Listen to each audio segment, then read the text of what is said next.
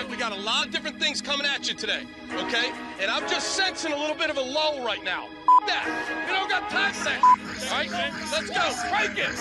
Crank it, Glenn Cross. Woo! Ladies and gentlemen, can I please have your attention? I've just been handed an urgent and horrifying news story.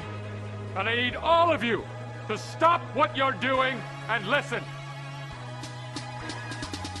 You're listening to Rock Chalk Sports Talk with Derek Johnson and Adam Dravetta on FM 1017 and 1320 KLWN.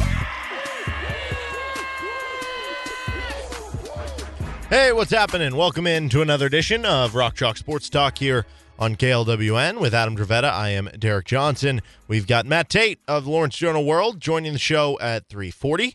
We're going to have some more RCST trivia. We finish out our Phenomenal Four today, coming up at 4 o'clock.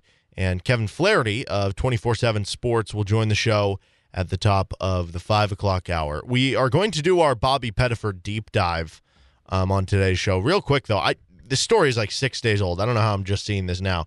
Did you see this sinkhole in China? Mm-mm. Okay, there's a, a sinkhole like hundreds of feet deep. It's like a 600 foot deep sinkhole. And underneath it or inside of it, I don't, I don't know, uh, however you would term that, is just this like luscious forest. Cool. Do you think there's like dinosaurs down there? Um, yeah, I mean that's. Do you the- think there's a society below us that we just don't know about? Well, I've I've believed in the mole people for some time. So do you think they found the mole people? Could be. I would I, Um, see, but when I hear mole people, I don't envision them living in like a luscious forest. No, they they just live underground and, and plot the demise of the uh, humans of the overworld. Mm. You think that was their like vacation spot? That could be. No, they won't go back. Um, I don't know. That's pretty wild though. Yeah. I bet there's going to be all sorts of you know creepy little scary creatures that Mm. are discovered in that little lush Giant area. spiders. That's what I'm saying. It could be like Jurassic World down there. Yeah, like uh, that that Land of the Lost show. Yeah, that's right. Will Ferrell in that? Well, he right. was in Anyway. a, he was in the film, but there was a television show that Oh. was that was that before the Will Ferrell film. But yes, yes, same concept. So Bobby Pettiford is our deep dive. Really, no natural way to transition between those. Could we deep dive into Wilt because we were watching a bunch of videos of him before the show started? I thought about this. I'd this. love to talk about Wilt. something over the course of the summer that um, I want to do here on RCST is deep dives into like former legendary players because I mean there I could spend a week just talking about Wilt Chamberlain and some of the amazing things that he We does. would when Derek and I were in college, if we watched games together in the late West Coast game, whether it be basketball or football, um, you know, would get would end at Saturday night at like eleven thirty or midnight. There would be nights where we would watch hours of Wilt footage or Kevin Harlan footage. Um, and it was both just, wonderful. It was incredible. Like Wilt was was remarkable. Yeah, I mean, still, in my opinion, the greatest athlete of all time. Um, and I know there's progressions in athleticism, but like just in terms of, you're talking about one of the greatest basketball players of all time. You were talking about he was a fantastic track and field athlete. He was a fantastic volleyball player. Like everything he did, he was one of the greatest at just physically. Like that's what's crazy. Even without the modern medicine and, and modern sports performance and technology and weightlifting and, and programs and stuff that you have today, like again, I, I guess there's really no way of confirming this stuff. But you're talking about a seven foot one guy, so he's still as tall as anyone. Yeah. You're talking about about 300 pounds, 280, something like that. So he's still as as big as anyone. You're talking about you know you have timed numbers of him running a, a 48 second 400 yard or 400 meter, which for a guy that size is r- ridiculous. Incredible. Um, you're talking about uh, stories of him bench pressing 600 pounds and squatting insane numbers to where like it's it's really not that different like standing reach of like 13 feet or not standing reach uh, max reach of, of Yeah. 13 feet like I think in, in- Unbelievable. In, terms of athleticism, the only one that, that approaches him is Bo Jackson, um, because he was, uh, I mean, but but again, I mean that at that point you're just talking about just the un, unbelievable, just the the freaks among freaks among freaks. mm-hmm. yeah so anyway um we'll get we'll get more into Wilt Chamberlain uh like I But said for now, Bobby. Pettiford. yeah Bobby Pettiford um could be as good as Wilt will he That'd be know. cool. That's a high bar. Who knows? He could score more career points. Wilt was only here two years. Uh, he came in as the number 96 prospect on the 24 7 composite, was committed to Louisville, and then ended up decommitting. came to KU. He kind of had a, a tale of two seasons. So overall for the season, played 14 games, eight minutes per game, averaged one and a half points per game, about a rebound and assist, 53% shooting, limited play time. Uh, but again, going back to that that tale of two seasons, um, he had the injury against St. John's. And if you include the St. John's game, so basically pre injury, he played seven games. That was all seven of KU's games. So he played in all seven of them. And again, it's the non cons. you expect Bill Self to extend the rotation and stuff. But he wasn't just like appearing in games.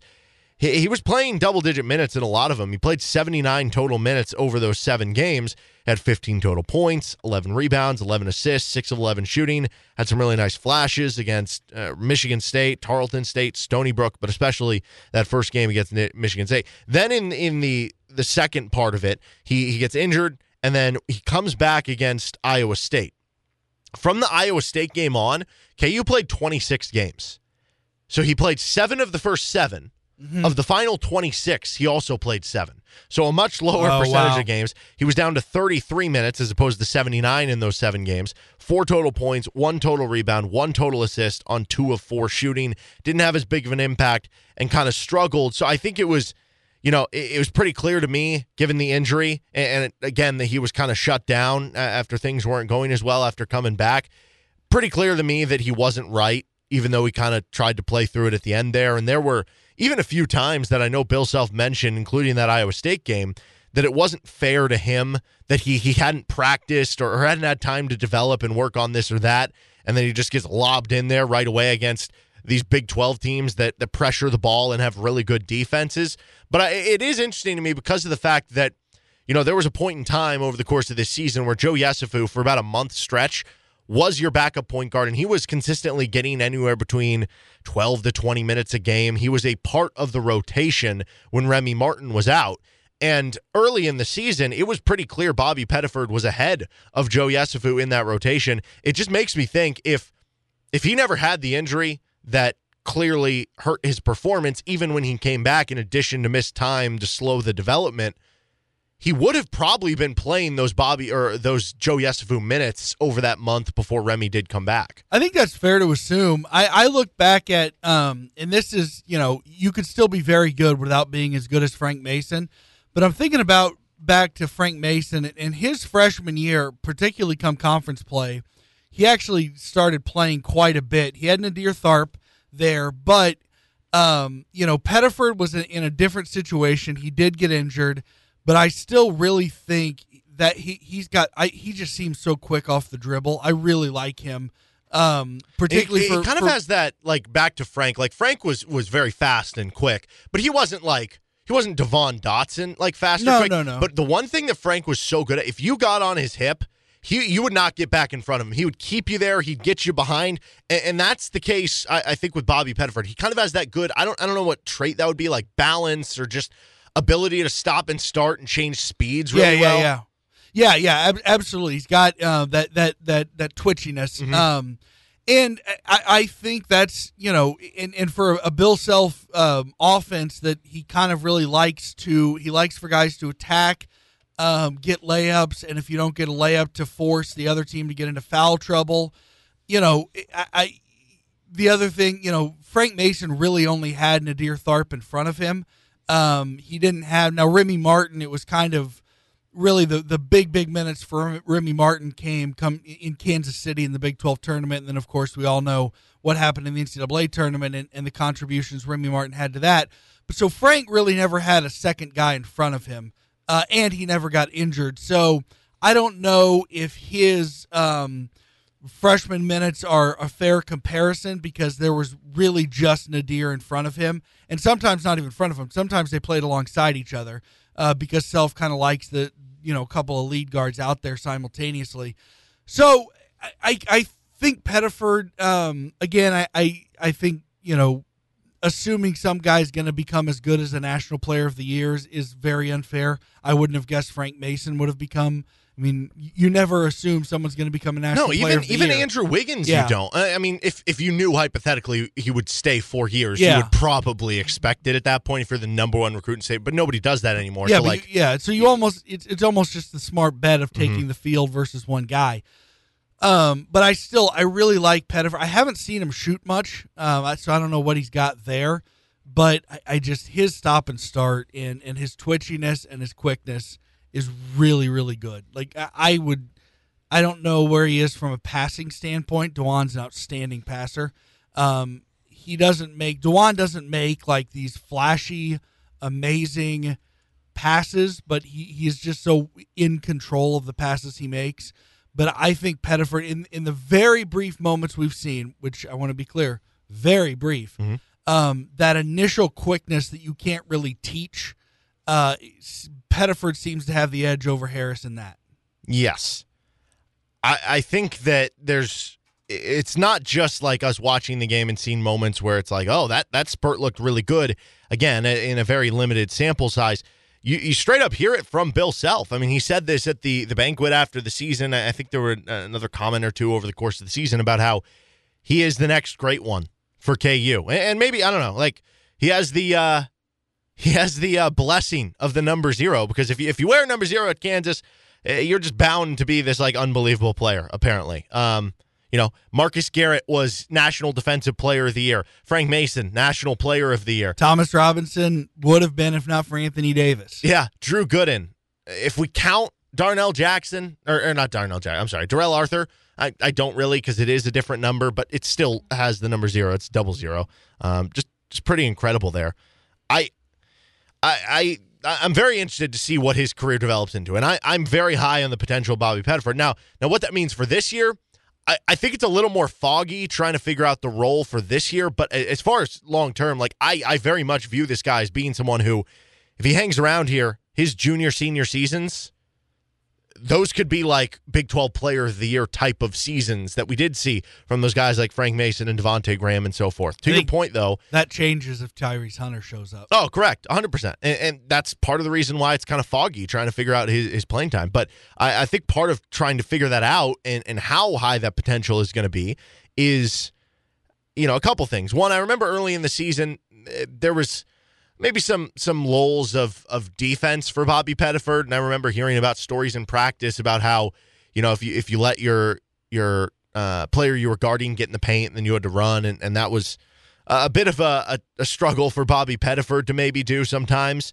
Um, so I, I think the potential is there for the defense. I think that's more of just like a, a freshman thing. I do expect him to be kind of a, a pesky good defender under in the Bill Self system. So I, I'm not really worried about that, but that'd just be something you're, you're looking to improve on from last year. And then the shooting of what you said. He only took three three point shots last year. Again, limited limited time on the floor. So uh, but it didn't really look like super comfortable. He uh, was 0 for 3 on three point jumpers. He was 1 for 4 on two point shots outside of shots at the rim. Now, he was 7 of 8 on shots at the rim, so mm-hmm. clearly really good finishing, what we were talking about. We also don't have a huge sample size of him shooting free throws because a lot of times they'll say, well, if you're a good free throw shooter, that that correlates to to eventually maybe having touch to helping your other jump shooting game. He was 75%. That's a good number, but it's only three of four. You know, that's one more trip to the line. Go 0 for 2, you're 3 for 6. Or, I, I don't know, you go, it's just impossible to tell. I will say this, though. I was looking back at his high school stats, which take that with a huge grain Yeah. of salt. It's a shorter three point line, I'm assuming.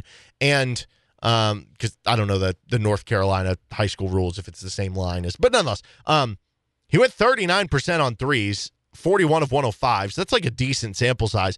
That is a good sign that he, he was able to do that. We just didn't really see it last year. I don't know if it just was because he wasn't comfortable with it or if he was just trying to fit into the team as a young player. And so you're not going to like force up shots. And maybe it is something that he can do that we haven't really seen in the arsenal. I don't think you go into the season, though, being like, oh, this guy's a knockdown shooter.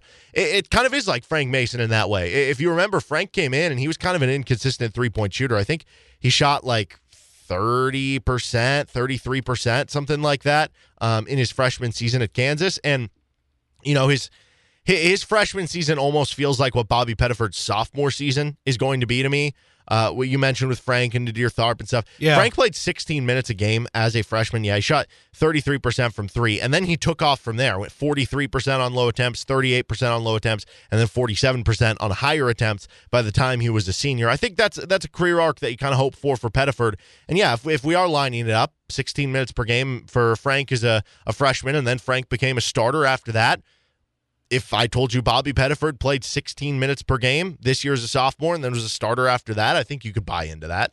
Yeah, if, if his numbers jump up that high, I, I almost um, it's kind of funny with the Tyrese Hunter situation. I, I would like him to come to KU, but I I just have so much curiosity about what Bobby Pettiford could be that I don't know. It's so strange you, to say you you don't want a top level uh, transfer coming to your program. I want Hunter to come here, but I'm so intrigued about mm-hmm. what Pettiford Bobby Pettiford could become, and I, I, think he could become like pretty pretty good. Well, like, and who knows? Maybe good. maybe if Tyrese Hunter did come here, like like I said, Bobby Pettiford was ahead of Joe Yesufu early in the season. Was did Joe Yesufu just figure it out and eventually beat him out? Was it the injury? Was it a little of both?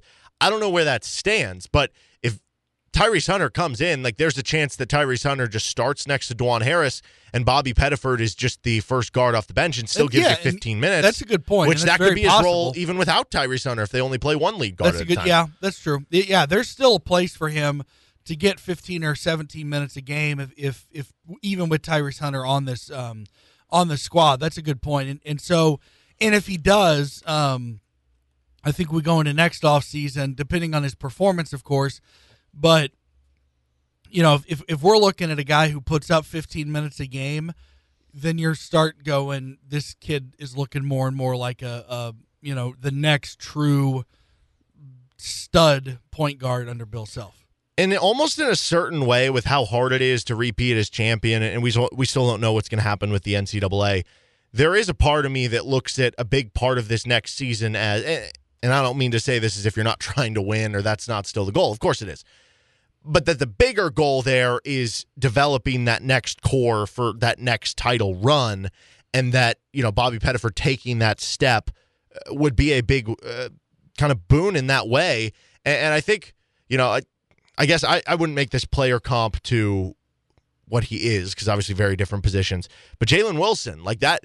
I don't know. Maybe that's the the higher end of outcomes for Bobby Pettiford in terms of the story. Jalen Wilson came in as a freshman top 100 recruit. Jalen, I think, was top 50, something like that.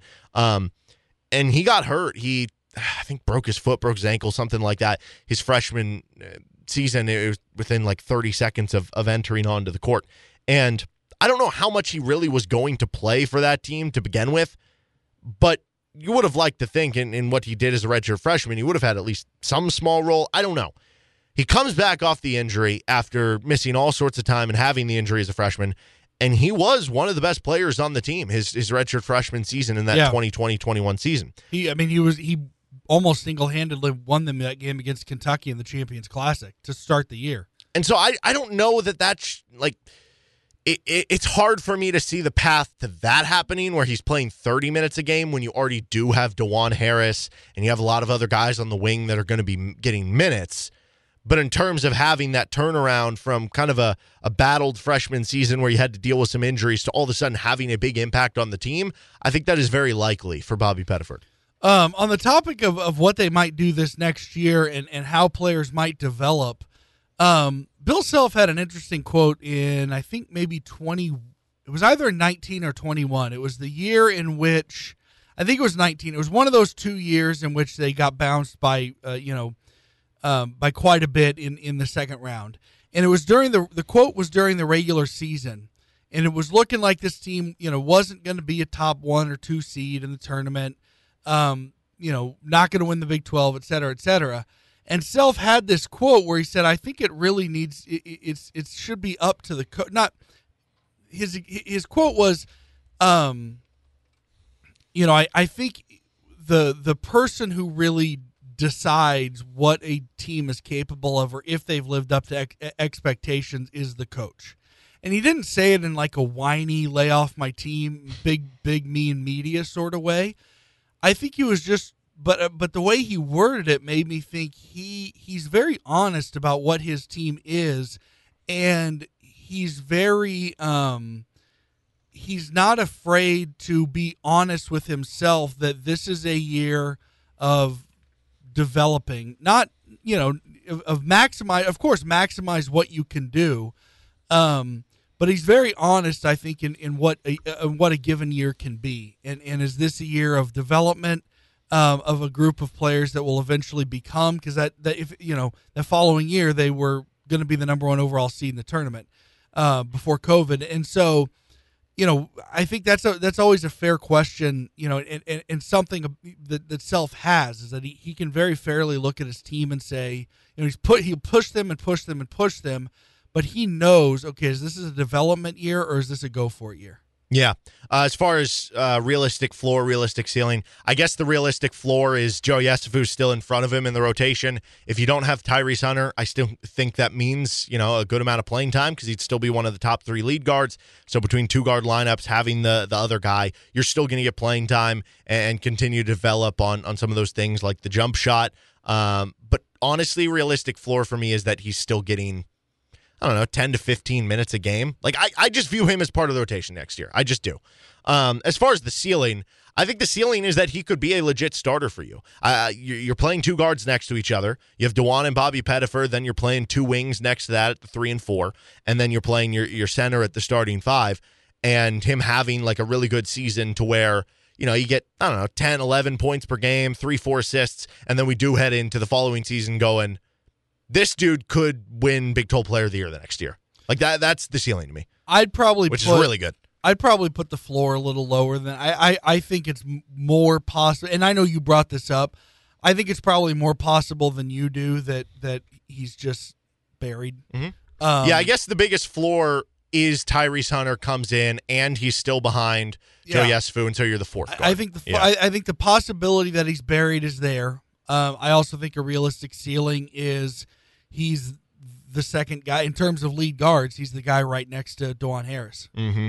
And playing those Remy Martin minutes, yeah. which was I don't think he ever takes. He, he's not. I don't see him taking Dajuan's job. No, but I see him becoming what Remy was. Yeah, 20, 25 minutes a game. If you're on that game, maybe playing thirty minutes a game. Like I, I think there's going to be some really good flash games as well for for Bobby Pettiford. So I'm really excited to see what he can do this season. I'm really excited for the uh, future that's in store for him. Matt Tate's going to join the show in about 15 minutes. You're listening to RCST with Adam Dravetta. I'm Derek Johnson. We'll be back after this time out.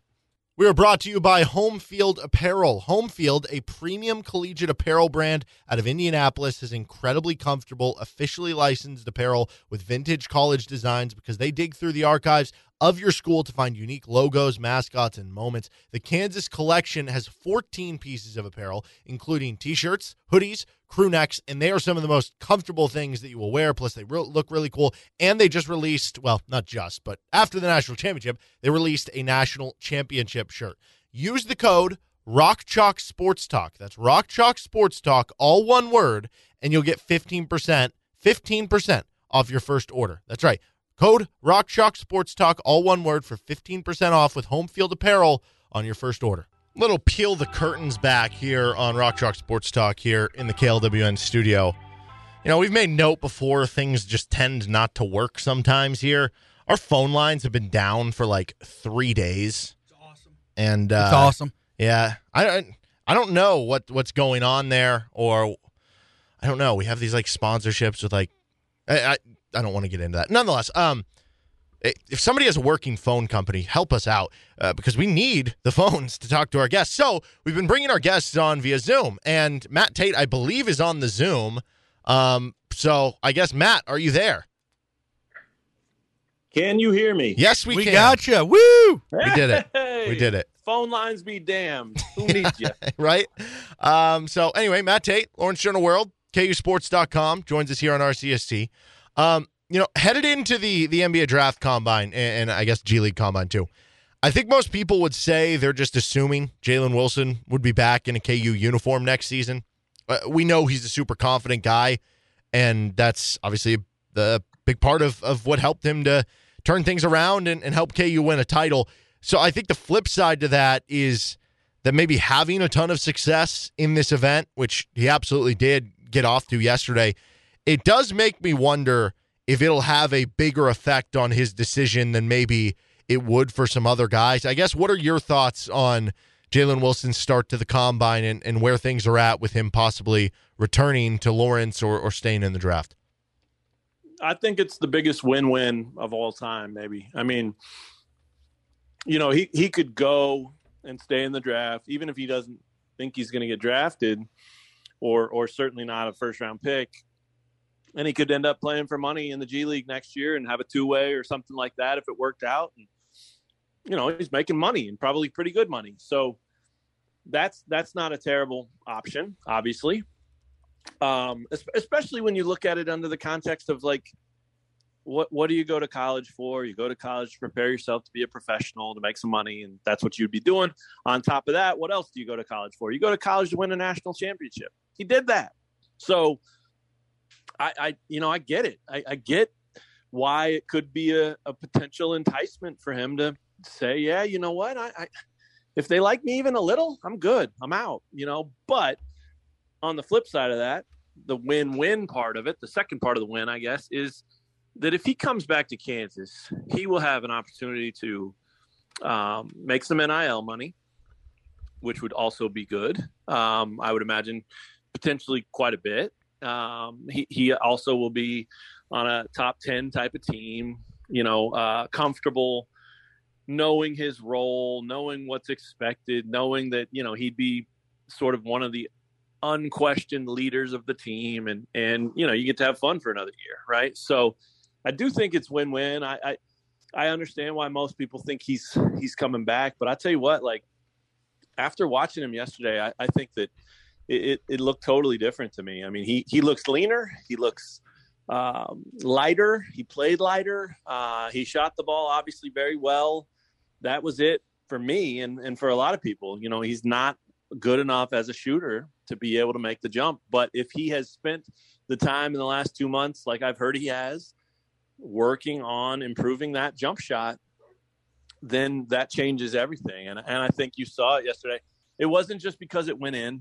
Um, you know, that's that's sort of that Bill Self line, right? It, it, it's it's it's not a good shot whether it goes in or not. It's a good shot when it leaves your hand, or a bad shot. You know, and and so it wasn't just that they went in for him yesterday that really stood out to me. I I, I was I was impressed by the way it looked. Um, he he looks like a a smoother shooter. He looks like he stays on balance better. Um, he he doesn't have any kind of lean or fade. I, I, think so many of his misses were were he'd fade out of them or or bail out of them right at the release, and and you're not going to make many if you if you shoot that way. Trust me. I uh, I made a life out of that. So um, it looks like that's something he's really worked on, and and it's it's obviously paying off. So it, it's a hard it's a hard thing to to wonder. I mean, I think the, the the big question obviously is the feedback he gets, and if someone tells him, you know, yeah, you're probably not a first round pick, but man, if you're there with our pick in the second round at 44, we're going to scoop you up in a second. We love your game. We like your potential, blah, blah, blah. If he hears those things, I think it's going to be really hard for him to come back. And, um, you know, at that point, who could blame him? I mean, obviously the goal is first round money and, and guaranteed money and all that stuff, but it, it's also, you know, a chance to, to, to go live out your dream and do what you do and, and, uh, you know, jump into that G league, becoming a pro, making some money. That's, that's one step closer. So, um, it's a really tough, a tough situation and a tough thing to, to sort of predict. And, and I think yesterday made it tougher. Yeah, I'll, I'll, be clear. If if he does get a promise to get drafted, I I think that would be smart for him to go coming off a title. I just we'll we'll see. What I mean, uh, we've all seen the draft boards, and, and not many have him up there. But certainly uh, right, after that right. performance, and if he keeps doing that, I'm sure we we might start to see him, him rising up at least on some of those like top hundred big boards and stuff. Uh, but it, it's interesting. Me- yeah, let, let me interrupt you too. Let yeah. me interrupt you too because that's the one thing you have to remember about yesterday. While there are a bunch of good players there he did that against a bunch of other guys that weren't good enough to get invited to the combine. And so, does that mean they suck? Does that mean they're a bunch of bums? No, not at all. You know, there's obviously some really talented players, a Kenjo, Brady Manek, et cetera, et cetera, et cetera, right? But you do have to take it with some with some context, and you do have to realize that he was in that second tier. That is what that is, and generally speaking, that that group of of 40 or 44 or whatever it is that group doesn't produce a bunch of guys who get drafted, hardly ever, in fact. So it's important to remember, even though he's doing well there, it, it, it, you have to keep the the perspective in play, and and, and that's why the, the question of does he get asked to stick around the rest of the week? If he gets that, then I think you have to start considering that he could get drafted. If they say, "Yeah, we want you to come to the combine now too," that that'd probably be the one thing that would change everything. Um, but if he doesn't get that, I think after some some time and thought goes into the whole situation, I, I still think the lean would probably be that he's back. Right, and and you hit on really two big things about for his NBA status. It's it's really two things. It's one, can he either like kind of play the three, which how slim down he did look. He he did look more like a three, and also his three point shooting, which looked really good yesterday, and, and we had never really seen him shoot from from that deep. I don't know, maybe a couple times in, in the redshirt freshman season. Um, uh, but he was he was hitting from out there. Who knows if it was just one hot game or, or what it'll be. Um, but what does that change for you? Let's say he does come back. Uh, d- does that make you think uh, you see this slim down guy hitting threes and, and possibly adding to what we already know about his game? Uh, is he the the favorite for Big Twelve Player of the Year if he comes back? Ooh, I hadn't thought of that. That's um, ooh man, favorite's probably tough to say. Um, I mean, I, I don't know but, who else it would be though, because you have like like Nijel Pack, who's first team, like he's gone, and also right. Uh, they I don't think they would have given it to a, a, team that that finished in, in the bottom couple spots there, and you know Tyrese Hunter is, is gone. Um, I don't know. There's no like obvious candidate. Uh, obviously, if like Christian Braun came back, he would be the guy. David McCormack's not back. I I think there's a real chance it could be. Yeah, that's fair. That's fair. You also have to remember that freaking Remy Martin was the Big 12 yeah. player of the year preseason last year. So it could always be it could always be a, a portal guy, right? And and um, it could be a portal guy at Kansas. So yeah, so you, you don't know. I guess none of us know, but but he'd he'd certainly be in the mix. I mean, he'd he'd he'd be um, what what did he did he get second team this year? Uh, in the in the in the in March was he second team All Big Twelve? I can't remember. I so is Ochai so. first team been, Christian? No, I think he was third team. He was third team. It was uh, Dave and, and him were third team, I believe. There you go. Okay, so so yeah, so I mean, he would certainly have at the very least, even if he's not the automatic, obvious preseason player of the year, he's certainly you would think would be a pretty automatic preseason all Big Twelve type of guy. So um, yeah, I mean, it, you know, those things have to matter too. I mean, I think that that again in this new world with NIL being such an important part of everything, that you know that could be big. I mean, if if he ends up being the preseason Big 12 Player of the Year, or just all Big 12 preseason, there there are NIL opportunities that could come from that. You know, just because Ochai wasn't flush with them last year doesn't mean they weren't there. Um, no, you know, I mean Ochai Brian Haney told us on the decision. show that uh, that Ochai he he said like coming into the season he was like you know I I know that right. NIL opportunities will be there, but I just want to focus on the season. I, I don't even want exactly. to worry about it. Exactly. That's what I was going to say. I mean, I know of I know of three or four, you know, double digit 10, 15,000 type dollar deals hmm. that that were thrown his way. He could have just taken declined. it, like donated it to I don't know, someone like you or me. I would have taken it. Yeah, yeah. I mean, I'd have done, I, I would have sent out a bunch of tweets for it. That's what we do all day, right? So yeah, no, I, but but that's it, right? I mean, Ochai made a decision to, hey, yeah, that that stuff doesn't matter to me. I'm going to lock in. I'm going to focus on my game, and and Jalen could do the same, right? I mean, that's that. There'd be nothing wrong with that. But he also could say, well, I can still lock in and fire off a tweet or two, you know, or make an appearance here or there, like, and and make you know seventy, eighty thousand dollars or whatever it is. So um, I, I, I think all that matters, and I think part of the NIL situation is is how bright your star shines, right? Like if you're just a dude, that's one thing. You might get, you know, uh, some merchandise or 500 bucks to send off a tweet or some free food or whatever. But if you're that dude, if you're a, a Big 12 player of the year type of guy, all of a sudden the opportunities probably increase and, and, and are bigger and, and more meaningful. And so I, I think all that factors in. I think all that does matter. And, and um, that's probably what makes these decisions harder than ever for these guys because it, it used to be simple, right? Am I ready? Am I not? What are they telling me? Am I going to get drafted? Am I not? If I'm not, well, there's no reason to go. Come back, work on my game, get better, see what happens next year now it's it's it's you know there's so many different factors with the the money involved on both sides. I mean the g league contracts are worth more now. There's nil in college um, et cetera et cetera. So yeah it's it's these decisions are probably harder than ever. And in a lot of ways they're they're difficult but i think they're probably for a lot of guys win-win as i've kind of outlined here with jalen. I, th- I think a lot of guys at a lot of places are probably looking at this thing going this is great, man. I either come back and get some NIL money and get to ride in college a little longer and have some fun and do what I do, and I'm kind of a big dog and all that stuff, or I get to go pro and they're going to draft me and I'm ready. You know, I mean, it's those are awesome options.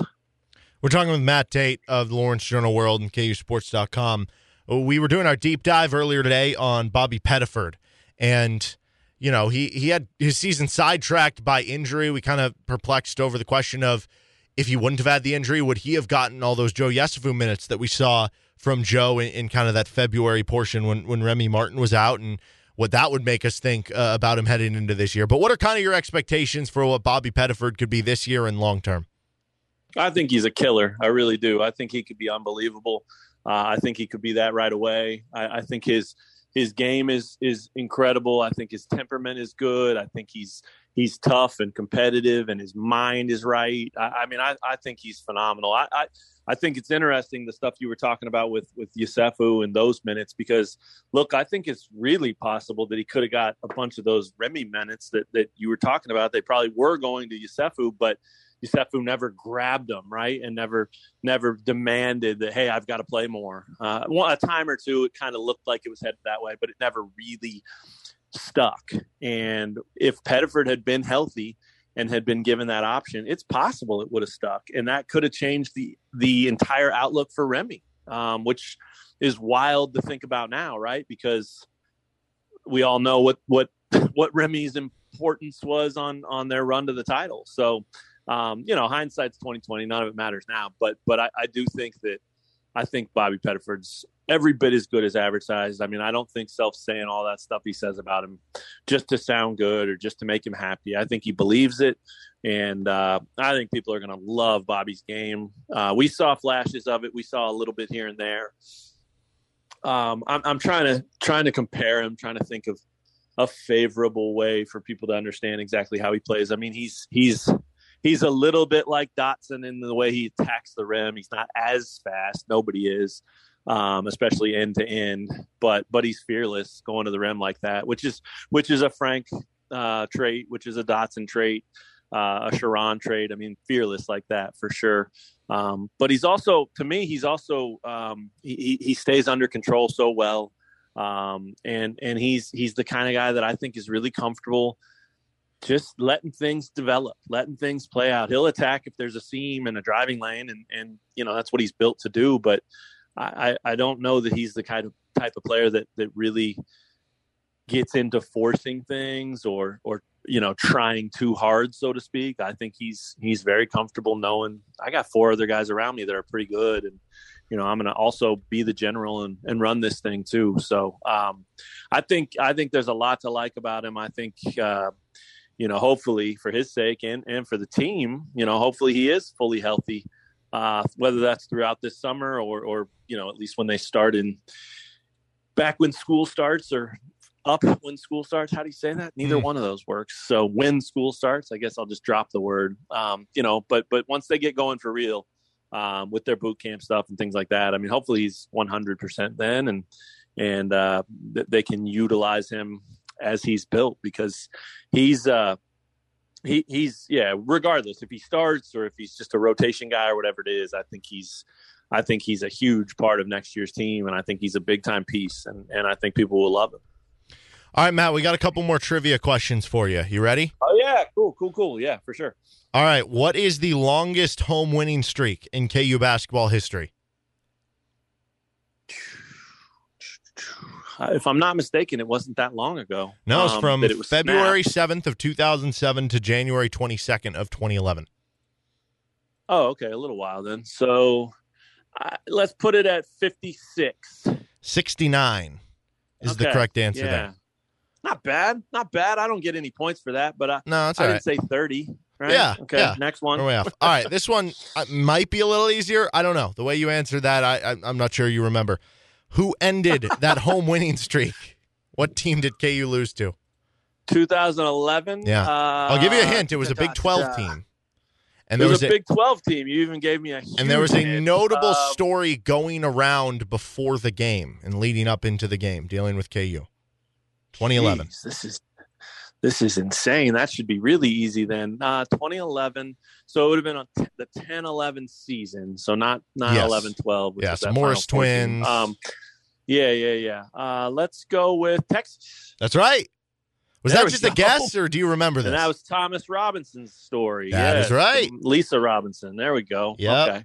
so that I is did not remember. I mean, I obviously got it right, but that was just piecing things together. I, I did not remember that that was um, that that was a streak ender. And and you know now now that I think about it and, and we talk about it, I do. But but obviously, you know that was.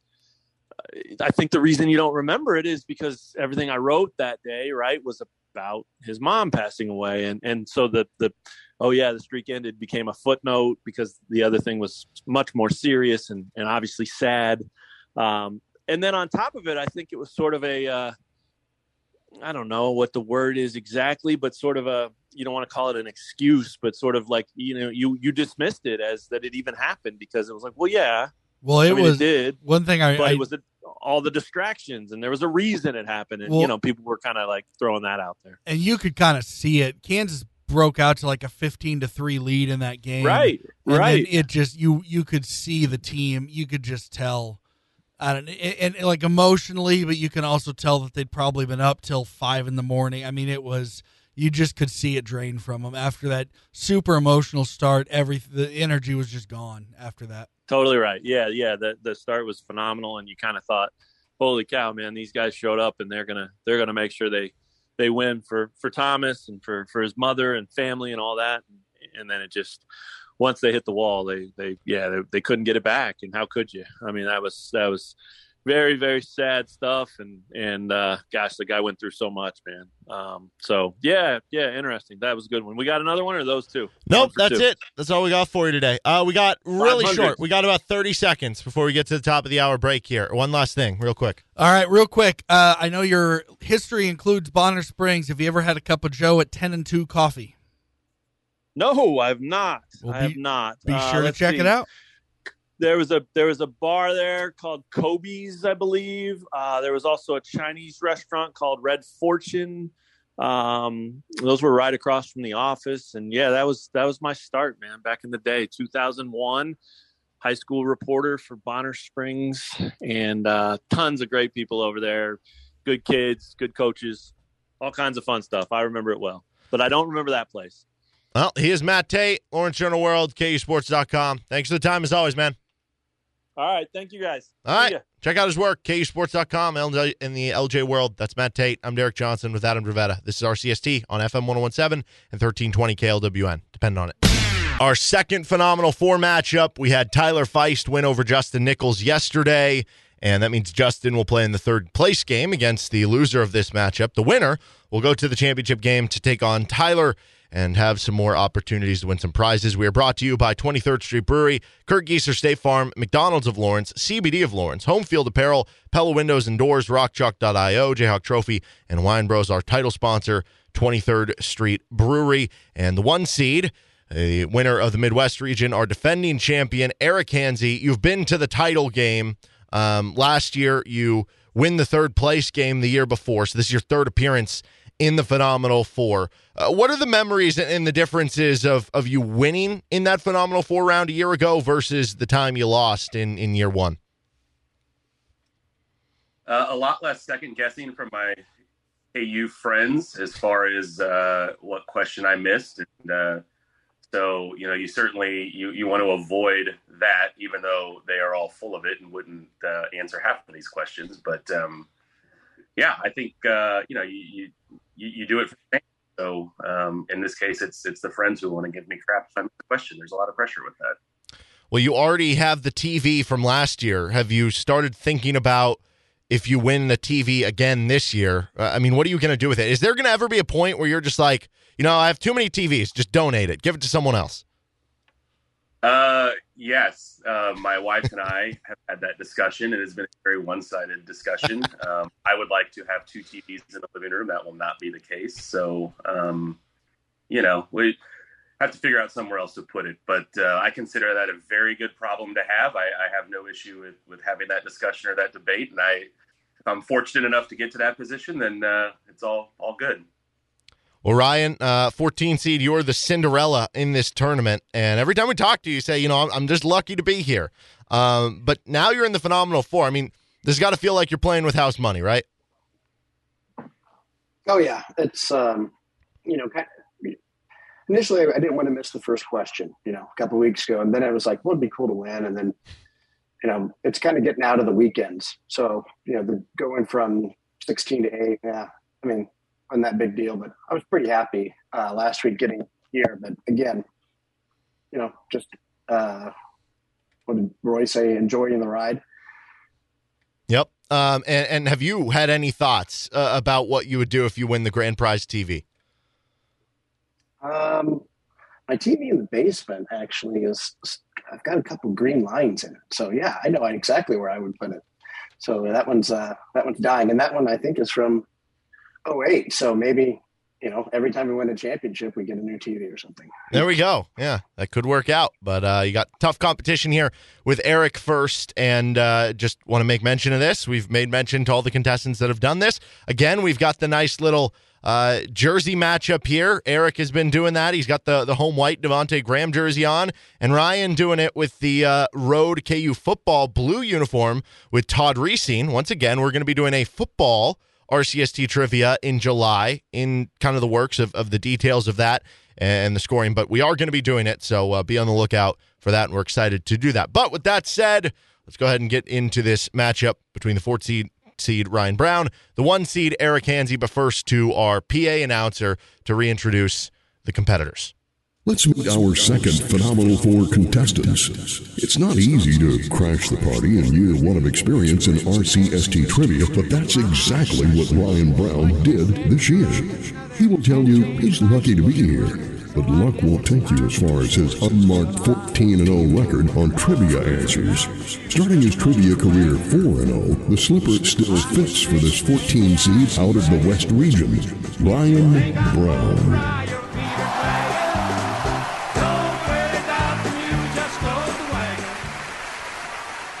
While one side is a trivia newbie, our second contestant is an RCST trivia lifer and has lived a full life with a third place finish in 2020 and our second ever champion in 2021. He's back for more, and he's gone 17-0 on questions this year with the most trivia wins and correct answers of all time. The number one overall seed out of the Midwest region, Eric Hansey.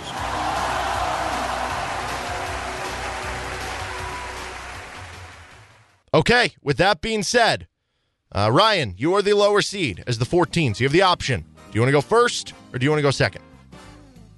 Uh, I've been second this whole time. We'll keep it the same. Go second, finish first. That's uh, been working for you. All right, Eric, both of you guys undefeated on trivia questions, so something's got to give here in our third edition of RCST Trivia. Eric, for you in the easy column, what's the furthest that Cole Aldrich ever made it in the NCAA tournament throughout his KU career? He got that national championship ring. Yep, did it as a freshman. And then uh, outside of that, I think it'd be Sweet 16 the next year. A descending order, right? Um, yeah. Champ, Sweet sad- 16, second sadly, I round. believe you're right. Yeah. Deserve better. All right, Ryan, this for you. I mean, he did win a title, so deserve better, but you know what I mean. Uh, Ryan, what's the furthest that Kirk Hinrich ever made it in his NCAA tournament career at Kansas? Um, lost in the final. Yep, lost in the title game to Syracuse. He also deserved better, but did make a couple Final Fours and quite the career for Kirk. All right, we knocked those out of the park. Let's see if we can get further than we did yesterday. Back to you, Eric. From 1995 to 1997, Kansas lost in three straight NCAA tournaments to four seeds. Name one of those four seeds they lost to. Like you keep giving me a question that harkens back to this, but uh, Arizona. I just love bringing up uh, bad memories. Apparently, no, that's just whoa. That Oh, was I, okay. I, did, I for me. I was for. Mm-hmm. dinged for the correct answer. The buzz was for Derek's nonsense of bringing up that game time and again. It's just hey, I just picked the ran- questions randomly. I don't even think about like who's going to get them. All right, Ryan, back to you. From 2017 to 2018, Kansas won two straight NCAA tournament games against four seeds. Name one of the four seeds that they beat.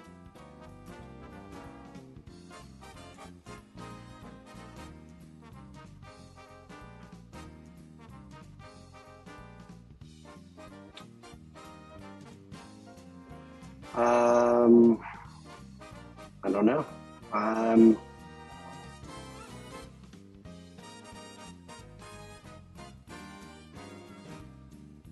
Ten seconds. Auburn.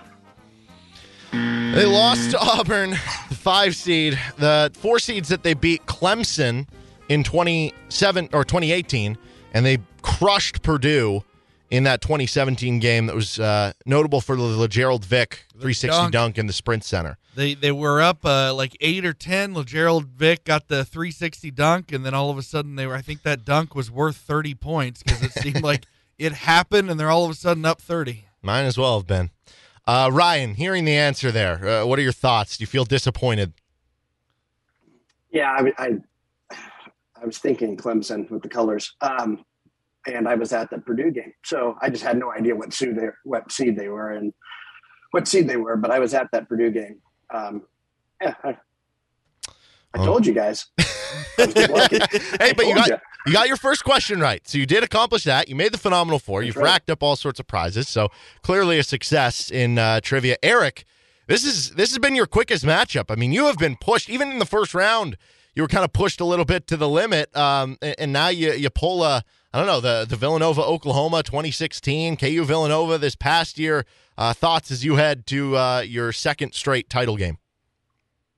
Yeah, I think you mentioned it. It's, it's got some very much uh, 2022 Villanova vibes with maybe a, you know, an injured starter making making it a little little easier on the Hawks. Um, I, I think uh, you know that was just a tough question for him, and um, you know, it like injuries, it happens, right? So uh, you, take the win, and you kind of feel fortunate and move on. Well, uh, something we've we've discussed on the show, and now you're playing Tyler in, in, the championship game. We'll have more time to talk about that when, when you guys take each other on. Um, and so it, it, it kind of to this point is following the pattern of what you did last year. So you won the third place game in year one. Last year you come back, you go to the title, you play the defending champ in Isaac, and you beat him for the title. Tyler was the third place winner last year. He is now playing you, the defending champ, in the title. Does that scare you at all that we could be uh, uh on path to repeat history? Yeah, as somebody uh, who believes that sports has a weird way of being symmetric uh, and those those things just organically happening, for sure, that is uh, something that I think the Vegas odds makers would be taking into account and maybe giving Tyler a little bit uh, higher of a chance of winning just because of that. Well, Ryan, um, thoughts on your overall run through RCST trivia here, and and don't forget you still got a third place game upcoming against uh, Justin. Um, I had a lot of fun. Um, thanks for putting this on. It was way more fun than I thought it was going to be. So I really look forward to it and uh, enjoyed every every question. Awesome. Well, guys, we appreciate you being a part of it, and we'll see both of you guys back here. Um, obviously, for Ryan, you'll be taking on Justin in the third place game, and Eric, you will be taking on Tyler in the championship game. Good job. Good luck. What the hell, man? What the hell? We we said yesterday we think one of these is going to get into into the uh, thought, really yeah, hard round. I thought this was yet to happen. That's disappointing. I'll be honest with you. That that surprises me. That, that I mean, Ryan I, had been so good. I mean, he took out Doug. Yeah, I, I don't want to. I mean, look, Ryan is obviously fantastic, so I don't want this to seem a, a, criticism of him. But I'm surprised that that's the answer that got him. He said he was at the Purdue yeah, game. I know too. that's. Um, do you think? Do you think that Ryan is this year's? I know Arkansas didn't make the Final Four; they only made the Elite Eight. But is is Ryan this year's Arkansas in that they took out Gonzaga? Who was like, you know, if, if KU played Gonzaga in the title, they might have won. Yeah, but you know, it would have been KU could have beat a lot of any yeah. team in the country. Um, but it, it probably would have been yeah, they would certainly would right? have been favored. No, um, and if you get down fifteen to Gonzaga, might go a little differently than North Carolina. Yeah. Um. So it, it's almost like that. You know, sometimes you just it's just your day. Yeah, and you sometimes. take out the competition and yeah help maybe clear the lo- road a little for Eric. And, and who knows? Eric might have beat Doug anyway. You know? Yeah, that would. Yeah, we, we don't know, but yeah, that's um. I don't know. Sometimes it's just and, and we'll see and and to to continue that right now uh, Arkansas has has a heck of a recruiting class coming so maybe that means Back next uh, year. Ryan I mean Ryan Better than ever. is certainly going to be higher than a 14 seed next Oh yeah, hundred percent. So he'll be a force to be reckoned with. We'll see. That'll be the big storyline going into next year's trivia. One of the big storylines is you look at that uh, Great Eight matchup. How do Doug and Ryan handle expectations coming into next year's trivia? Mm-hmm. Yeah. they're going to have them. Yes, they are. Uh, I will say this though: we get the bat- matchup of uh, Eric and Tyler, and these guys have never faced off. I mean, Tyler was only in it one year. Um, they were on opposite ends of the bracket last year. Eric obviously ended up winning the title. Isaac, who lost to Eric in the final, beat Tyler in a, crazy, phenomenal four matchup. I, I think we got a great matchup here, though. I think, yeah, they could be a really fun championship. I mean, two one. I think the third place game will be good because I think, especially for Justin and Ryan, after both losing in the medium round on their first medium question, their with, second with question overall, questions that I think they they They'll both, bounce back. As soon as they got it wrong, it was one of those. Oh no. and I, I I can't help but wonder. I, I know that they've been through this. This is their that fifth matchup of the tournament, so it's like, oh well, you're used to how this goes in the environment. Once you get to the Phenomenal Four, it is like an extra level of pressure because I think once you get to the Phenomenal Four, you really do start to see in front of your face, like, holy cow, the TV is right there. Oh yeah, the big. it's extra I nerve wracking, and maybe I- you forget questions easier. Yeah, you're not playing loosely anymore. Um, because yeah, you you're you go from boy, it'd be fun to win. You know, just you know, or or in Ryan's case, just don't get my first question wrong. To all of a sudden, you're just you're it's you're right there. I mean, you can see it, and that uh, that really changes. You know, your mindset. That changes everything about how you approach it. hmm By the way, I don't think we gave all the answers to Eric's question. It was Arizona, Yeah. Syracuse, or Virginia. He got the Arizona. um, But yeah, Syr- Purdue or Syracuse was the one in which uh, they were not a one seed. They were two, lost to Syracuse in the Elite Eight, and then uh, each Virginia and Arizona they were one seeds. And I thought I thought Ryan would have got the Purdue one, especially afterwards, knowing that he was at the game, just because that was such a memorable KU team in general. It was the Sweet 16, so you know if they're a one seed, you would have to be playing the four there. Yeah. and, and that was such a notable game And for a couple reasons. bludgeoned them. Exactly, they bludgeoned them. Notable. It was notable coming in because it was like Purdue has all the size in the world. They've got the seven three kid in Yeah. Haas, and they've got Caleb Swanigan as power forward. How is KU going to handle that? But they just outsped them. Uh, the Clemson one, I could understand miss uh, like forgetting a little more because that was more of a like you My- don't think of Clemson as a four seed. You know what I mean? My biggest memory of that Clemson game was Back. was you yeah exactly that that we both had I rarely check my phone during games um but after so after the game was over I got I had I saw a text that I had gotten from you during the game but you and I had the exact same thought which was oh that damn Michigan game in 20 this is what it's going to be it's going to be coming out to a lead um and then that but fortunately that's not how it happened. And of course uh, two days later they they beat duke to go to a final four. So it worked out. But um, yeah the clemson one you know i get i get why the opponent's forgettable just because it's not um, you know it, it, it wasn't a super you know it, it was just a win right? You know it, it yeah i can actually see this is going to sound crazy because it just happened but i can actually see that providence game being similar it down the road like yeah eh, okay i remember because miami was a 10 but eh, who was that sweet 16 like i can see that being a, a game because providence isn't a, a team that you just think of and it wasn't a crazy epic game um, but i don't know. It, it was just one of those things that you know you, you kind of have to be the type of person who loves to relive tournament runs and so you'll just go and find it on wikipedia or on um, sports reference that just has the bracket laid out and you just you know go through it and memorize it Yep. He's Adam Dravetta. I'm Derek Johnson. Off our phenomenal four, we'll head to the RCST Trivia Championship game. That'll be next week. I think we're to have the third place game later in this week between Justin and Ryan. But congratulations to Eric and Tyler, two one seeds. They'll battle for that big screen TV from 23rd Street Brewery on the line. Once again, RCST Trivia brought to you by 23rd Street Brewery, Kurt Geiser State Farm, McDonald's of Lawrence, Home Field Apparel, Pella Windows and Doors, CBD of Lawrence, RockChalk.io, Jayhawk Trophy, and Hawaiian Bros. This is Rock Chalk Sports Talk on FM 1017 and 1320 KLWN. Depend on it. Would you like to get involved in sponsoring Rock Chalk Sports Talk or the Best of RCST podcast? How about getting involved in some KU action or local high school sports? You can reach out to us, djohnson at gpmnow.com. That's djohnson at gpmnow.com. And we'll see what we can do to help out your business and get involved here in local sports. All right, we got some apologizing to do. Um, question that Ryan just went out on. Uh, The question was let me repeat this. From 2017 to 2018, Kansas won two straight NCAA tournament games to four seeds. Name one. Uh, turns out Clemson was a five seed. I we I apparently did not do a good enough job double checking that. Um, so apologies to Ryan.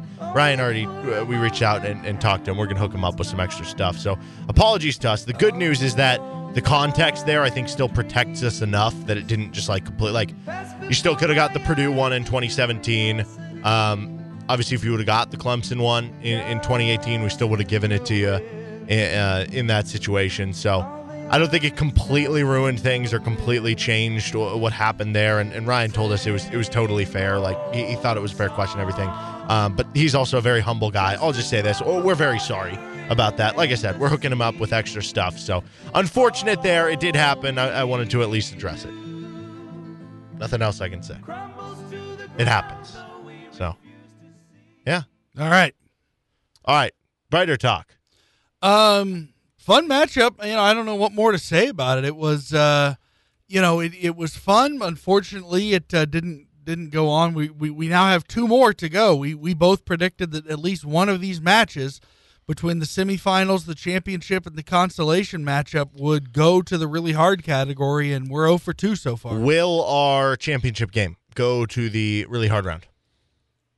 Sure, yeah, I'll say yes. At this point, I'm just I'm just gonna say no because it's a lot of questions to get there. But both guys are obviously capable of it. Like same same with our phenomenal four contestants, uh, Ryan and Justin, both capable of it. It's just it's just really hard because it just takes you know one slip up. Um, Tyler kind of mentioned that that he as he, this year has kind of been the opposite. Things are balancing out from the year before, where he had so many long matchups Yeah. last year, and he's kind of I think he he had all of his matchups this year have totaled the amount of questions he answered in just one of them last year or something like that. I think he it's had, probably close. I I don't I think he had 13 in one matchup last year, and he's answered 14 so far this year. Yeah, he's answered 14. I think yeah, the Isaac one 13. That that sounds right. Um, so yeah, it's it's been pretty incredible for him to get there. Eric's answered 19 correct out of comparison there. I I will also ask you this question. Um, so in the case of Eric, he uh, as I mentioned has not missed a question. He's gone 19 and 0. In the case of Tyler, he has not missed a question for this year. He's gone 14 and 0. So that do you think that the first question that either of those guys miss, it's over?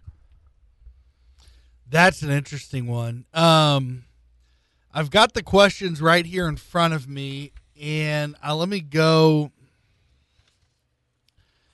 I'll say this: there's one I'm. I mean, we on- teased yesterday. It, we said if we do get to the really hard round, it's not it's not going to be the the most immediate really hard ones, and we have our third place game before then, so those could use up some questions to get us there, or or whatever it is. But if we get to this one stretch upcoming in the really hard round, it could be miss, miss, miss, miss, miss, miss. Like they, they're very very difficult. there are a couple really that I'm hard. looking at in the medium round that could be that are, um, that could be tough. Yeah, and so that that might be the one where it, I'm looking at it going if they get those we may be in for a long match. mm-hmm. Um, now the two questions that back to back in that medium round are equal in difficulty. They're just both difficult for the medium round. They kind of lean more toward the hard round than the than the easy round, if that makes sense. yes. Uh, but they're they're fine in the medium round, and they're both equal in difficulty, but they are tougher uh, of i- i- when you factor in the medium category. Um, you know, and then the hard, um, you know, you've kind of got to remember, you know, some um, some more.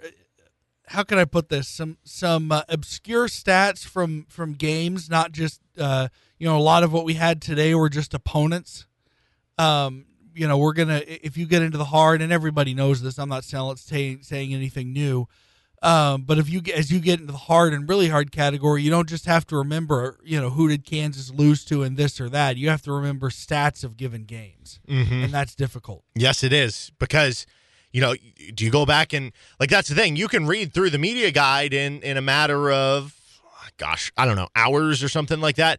You can't rewatch like it takes an hour and a half uh, without commercials or something like that to rewatch a game or to you know Yeah. go back and, and look at specific box scores. It's just going to take more When- time. and you don't know which box scores to no. look through. So you just look through every single box score? Of course not. That's tough. That's tough. That'll be fun. I, I'm looking forward to that matchup. I think it could be a classic. I think our third place matchup is going to be really good. And funny enough, it's actually the seeding of what could be a first round matchup with a 3 14. But obviously, we know, you know, Ryan is a lot better than a than a 14 seed. Yeah, we were uh, just discussing off air a moment ago about how much higher uh, Ryan's seed will be next year. Mm-hmm. Yeah. So I don't know. It it'll be. Um, we'll see. I don't know. It, it, it, I think we're set for what what could be a really fun right now. Um, I think that Great Eight matchup between Andrew and Eric still stands out as the best of this tournament so far. I think Lane and Doug put on a classic in the first round.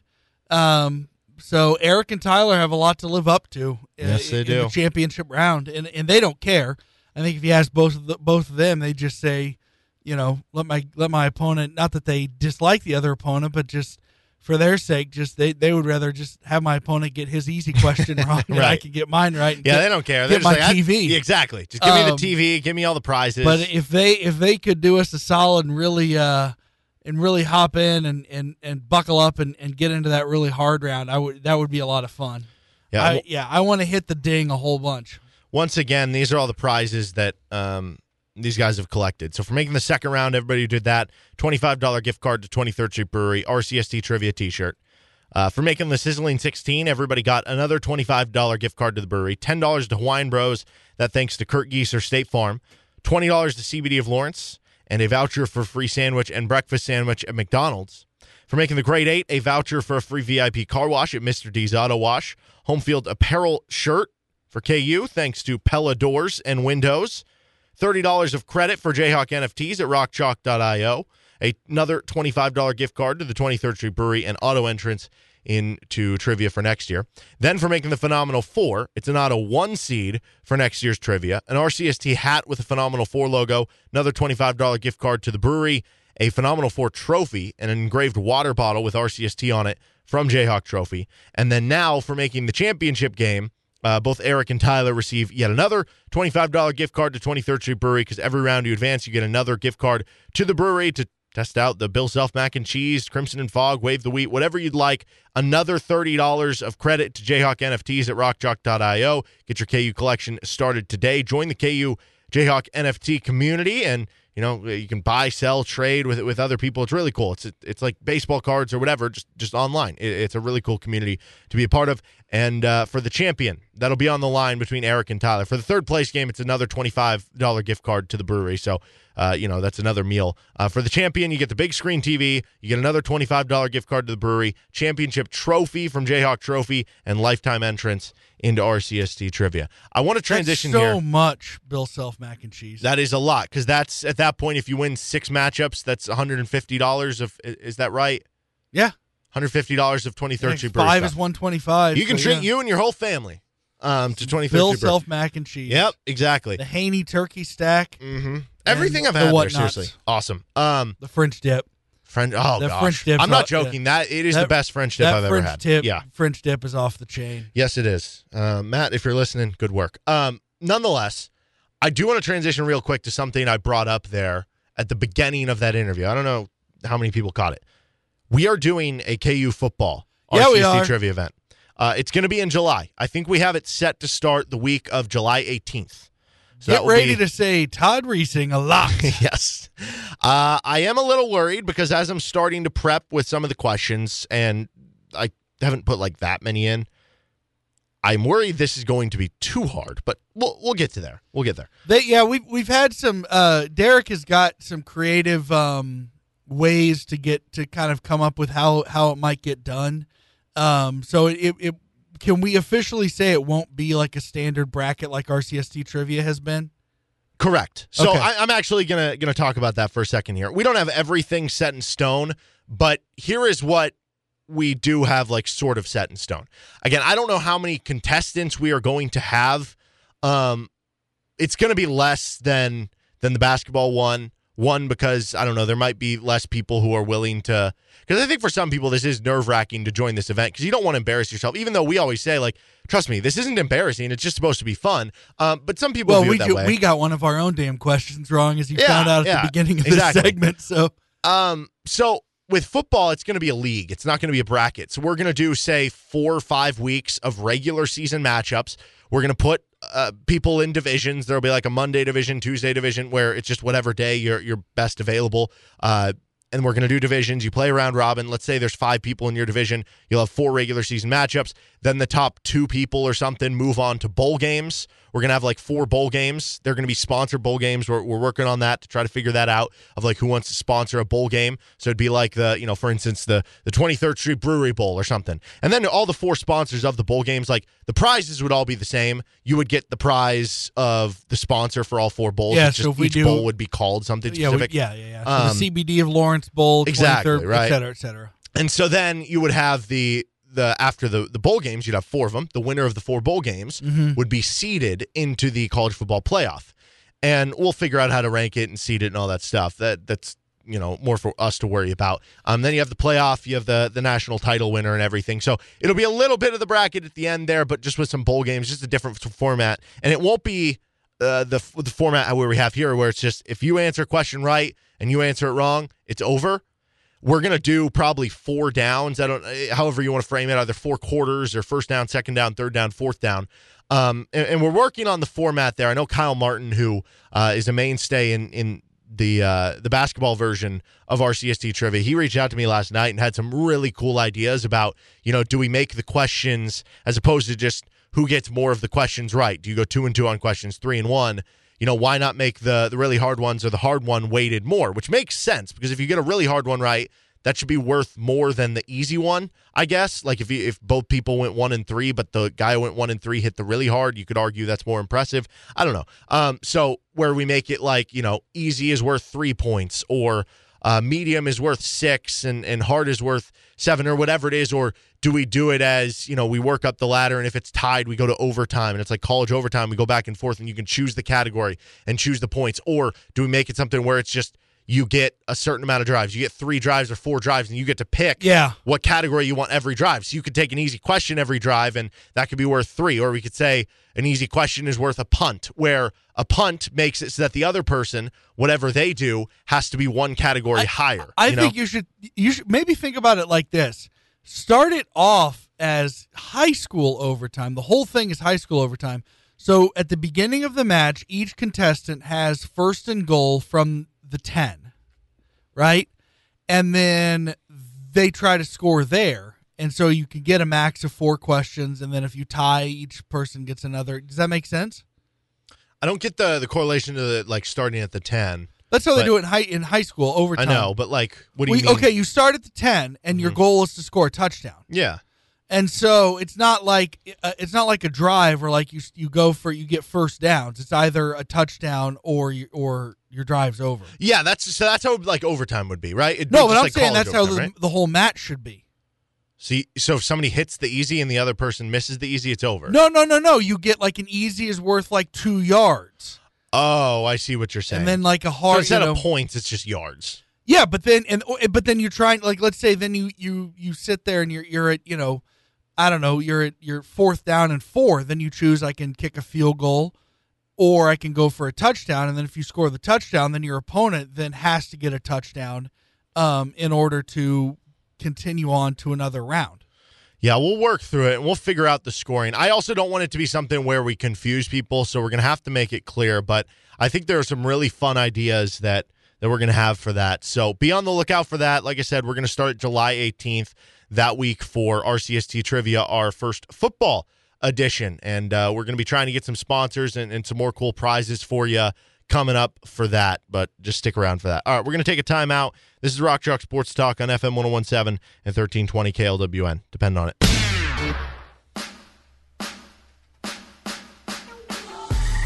Welcome back into Rock Chalk Sports Talk, 5 o'clock hour here on KLWN.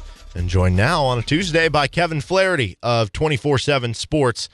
Things seem to be heating up for KU and Kevin McCullar, so much so that on the site over at 24 7. He's starting to log uh, uh, some running KU votes for him in the crystal ball.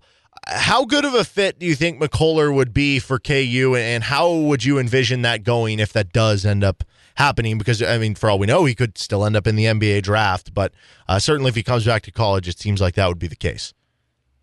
Yeah, I think Kevin McCullar is a fascinating fit because a lot like Marcus Garrett, he's a multi-positional defender and he's somebody that can really play the two through four. I wouldn't play him at the point guard necessarily like Garrett did. Uh, Texas Tech, he did play a little bit of a point guard role like that for them, so it's not necessarily beyond him, but they they have guys who can do that, and so he's really somebody that you can almost take even without knowing what you're getting back. And obviously, the scholarship situation is something that's totally different. But if Jalen Wilson comes back, you can play Kevin McCullar alongside him at either the two or the three with Wilson at the four.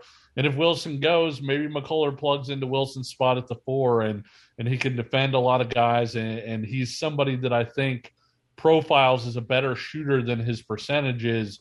Really shot the ball well last year before he got hurt and even after getting hurt, I think you look at some of his advanced stats, you know, things on synergy and things like that. He shot really well in unguarded catch and shoot situations. And when you look at what Kansas's offensive system generates, I think you'd see more looks like that for Kevin McCullar. And, and so somebody who can defend multiple positions, who can handle the ball a little bit, and can shoot and play multiple positions you can bring that guy in now and sort of figure out where exactly he fits on down the line.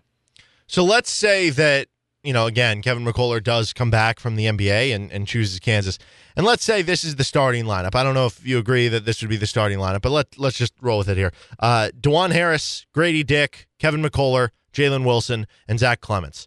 How good of a team do you think that could be? Where do you think they'd rank for you guys in, in your early 2022 23 rankings? And what do you think of that lineup in terms of strengths and weaknesses?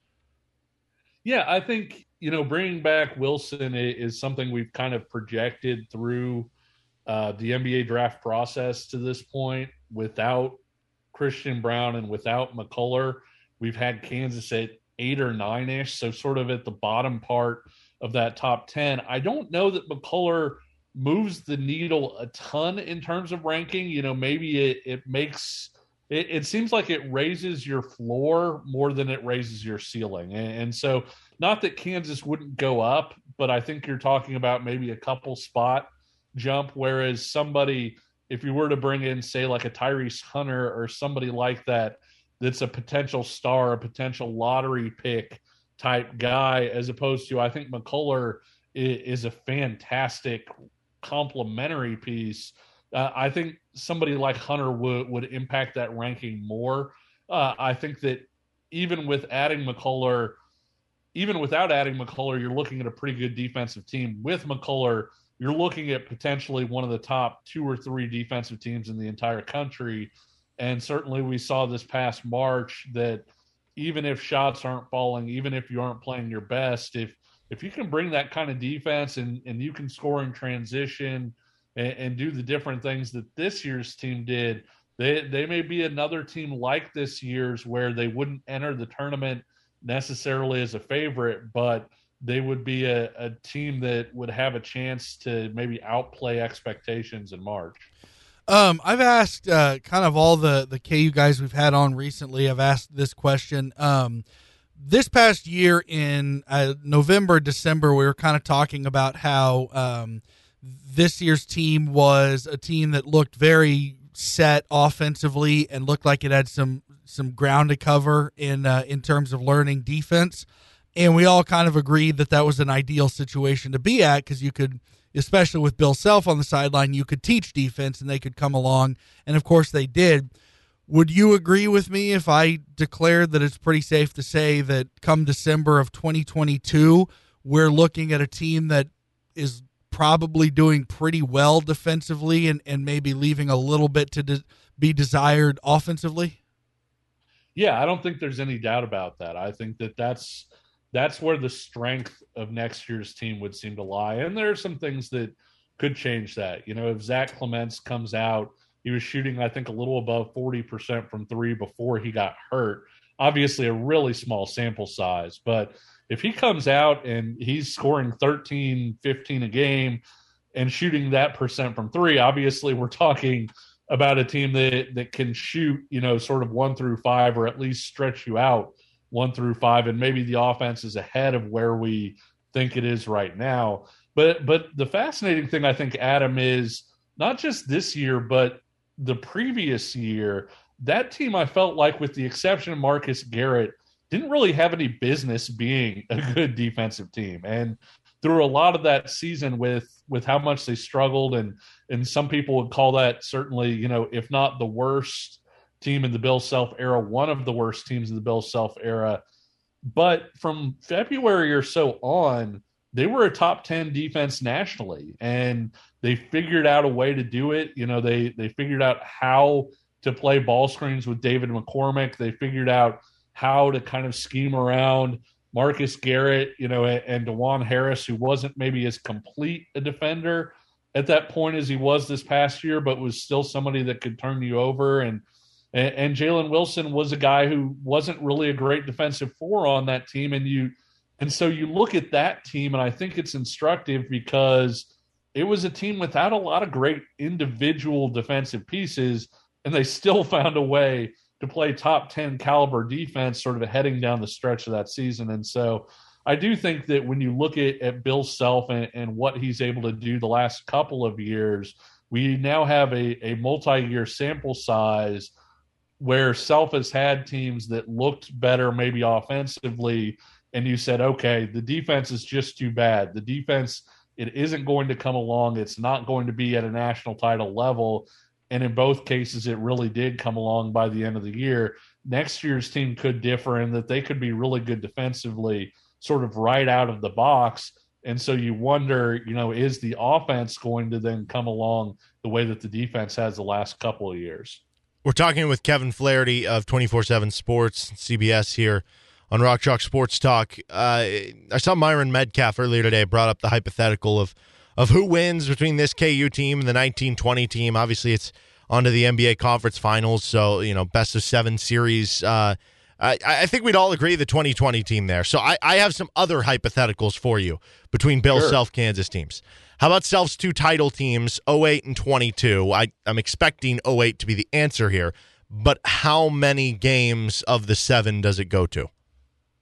I, I think 08 sweeps. And, wow. And I think that if you have if you have 21 22 stealing a game or two, I think that the reason it might would maybe be because the style of basketball was different, right? Like at mm-hmm. that point in 2007, 2008, the most popular thing to do for for Kansas against ball screens was they hedged everything.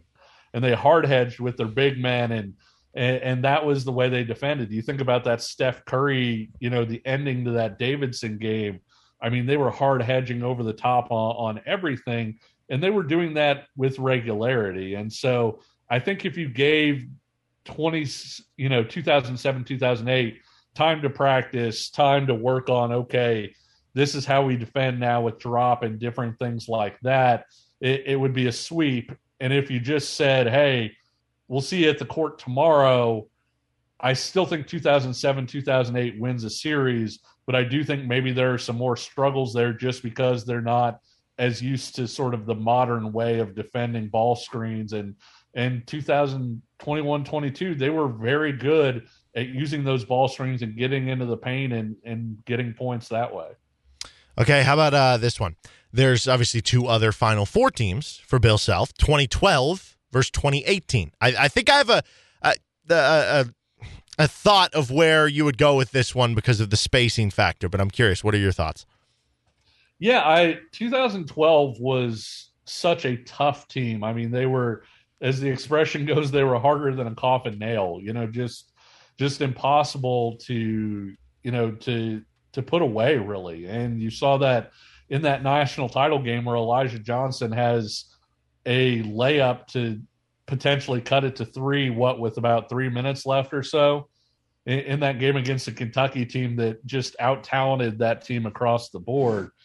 I, I still like 2017, 2018. I, I think, especially when you look at where they were at once Malik Newman sort of clicked on. Malik Newman was the best player in college basketball for the month of March. And, you know, that included the Big 12 tournament and then the NCAA tournament. And Devonte Graham, while he was a little more tired, he was still producing at that point. You still had speed that could stretch out the floor. And, and I think that that would have made it really tough for that uh, that 2012 team to defend. You, you didn't necessarily want Thomas Robinson, you know, out there chasing uh, out there chasing Svi around. The one thing that I think would make it interesting is that 2012 team. They played a team that was excellent in spacing in Missouri that had Kim English at the four, and Thomas Robinson just destroyed Kimmy English in those matchups. And Kansas knew, hey, this is where the mismatch is, and, and we're going to go ahead and punish it. And so that's my one hesitation. But I would probably say over the course of a series, I I would pick 2017, 2018 to to hit enough outside shots to win that one.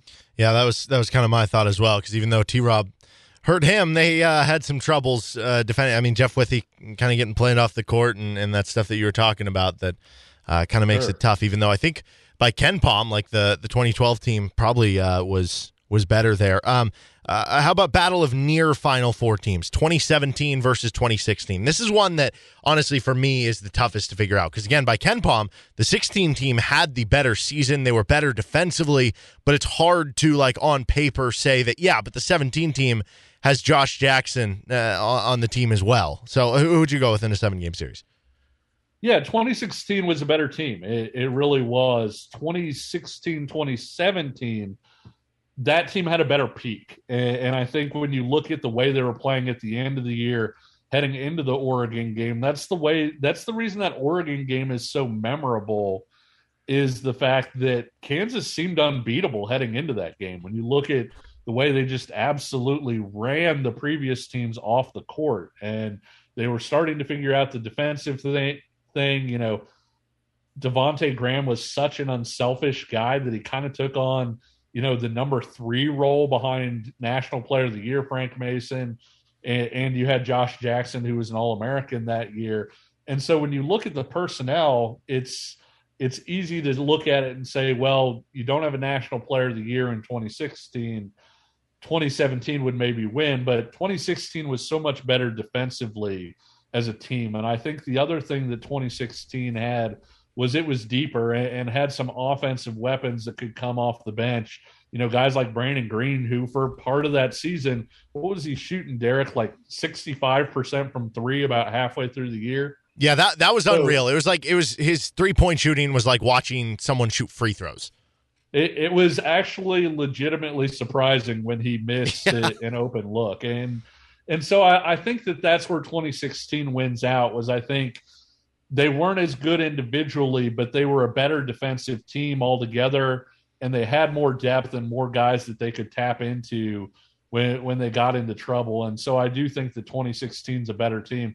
That would probably go to seven though. If, Yeah. if we're being honest about it, I do think that it would be that close. My problem is if it does go to seven, like it's hard to pick against National Player of the Year version of Frank and Josh Jackson in a seventh game. But again, like in the Oregon game, which essentially is equivalent to a game seven because it's single game elimination, they ended up losing the game. So uh, I don't know. That that to me is, is probably the hardest one to figure out. But he is Kevin Flaherty. You can check out his work, CBS Sports and at 24 7 Sports. And before we let you go, one last thing with Adam. All right, Kevin. One last thing. Uh, before we get to one last thing, I need uh, some information for you. Your time Uh-oh. with the uh, Miami County Republic. Did you uh, cover any sports whatsoever? Uh, just slightly, actually. I, I covered uh, covered sports for you know about I think like a week or two when our sports editor was on vacation, and that was uh, that was most of it. Okay. I, for the most part, I was on the news side. Well, I'm going to take a stab at this anyway. October 22nd, 2004. Does that game, a, day, a, a high school game that day, ring a bell to you? No, no, it doesn't. Why do you ask? How about a uh, hook and ladder play? Does that ring a bell? No, it Uh, does. It was one of the most glorious games of my high school career. Gardner v. Paola in a district showdown. Paola was up with about 33 seconds left, and uh, Gardner took it on a, uh touchdown with a uh, hook and ladder at the end to uh, defeat the Panthers. Here's uh here's just a, a then, small piece. by of the way, for you. Your your So your next week, real real quick before you go though, I want to say uh, they defeated the next team you would have covered the following week with a hook and ladder in Pittsburgh the very next week. There you go. Yeah, it's it's funny because when I was uh, at the Miami County Republic, I took over sports for two weeks, and during those two weeks, I wrote three columns, and one of them was about how much I missed the sports editor being there because there was so much to cover. And you needed to turn in three sports columns for Kansas Press Association's awards. And I uh, I kind of maybe beat out our sports editor with a column about himself for the best in sports column writing that year Love with it. my three total columns. Love it. Well, that's why Kevin's doing the big work now, 24 7 CBS. Hey, Kevin, I appreciate the time as always, man. All right, thanks a lot, guys. Uh, thanks. That's Kevin Flaherty, 24 7 Sports. Check out his work. With Adam Dravetta, I'm Derek Johnson. This is Rock Chalk Sports. Would you like to get involved in sponsoring Rock Chalk Sports Talk or the Best of RCST podcast? How about getting involved in some KU action or local high school sports? You can reach out to us, djohnson at gpmnow.com. That's djohnson at gpmnow.com, and we'll see what we can do to help out your business and get involved here in local sports.